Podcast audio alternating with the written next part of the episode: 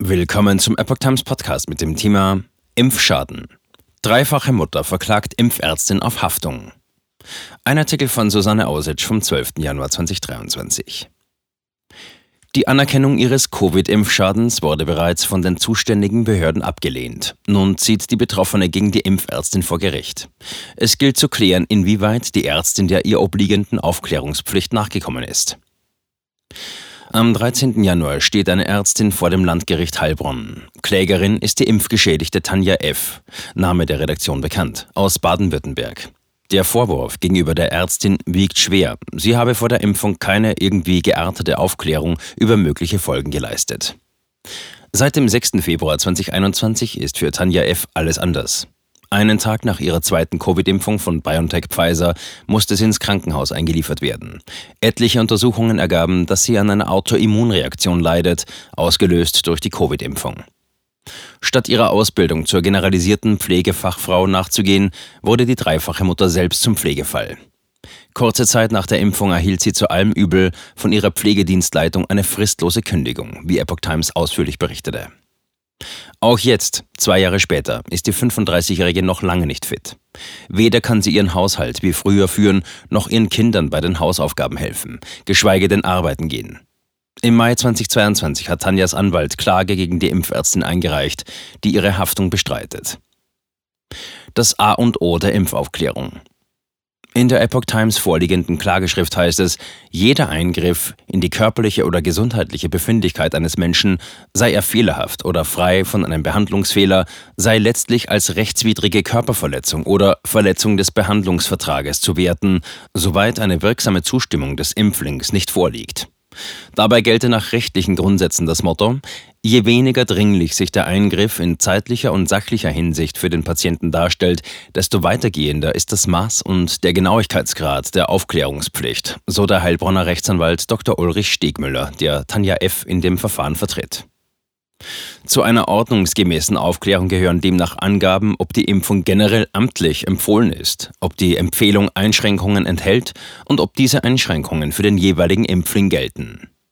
So dann ist stets auf die Freiwilligkeit der Impfung hinzuweisen, sowie jeglicher Eindruck zu vermeiden, dass es sich um eine Zwangsimpfung handelt, erklärt der Anwalt. Während der Nutzen der Impfung und mögliche Komplikationen durch den Impfarzt erklärt würden, seien nicht begründete Dramatisierungen einer unterbliebenen Impfung zu unterlassen. Schriftliche und mündliche Aufklärung.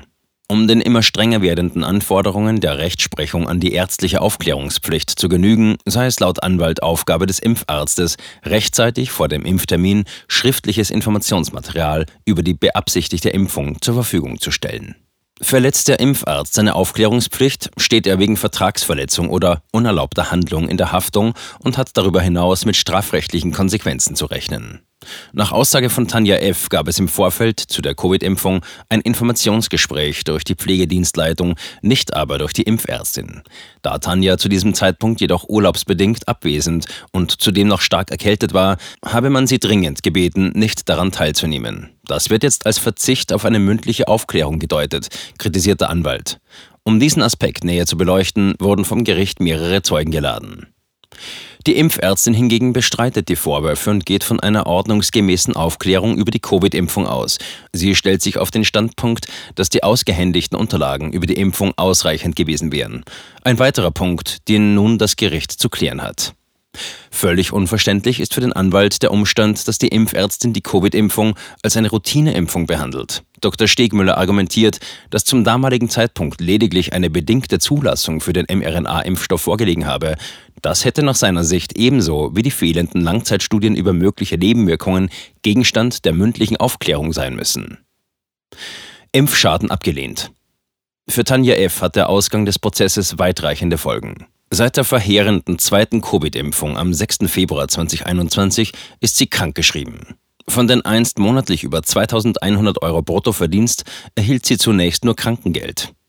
Als die Leistungen im August 2022 ausliefen, blieb nur der Gang zum Amt. Seither wird ihr ein Arbeitslosengeld von rund 800 Euro gezahlt.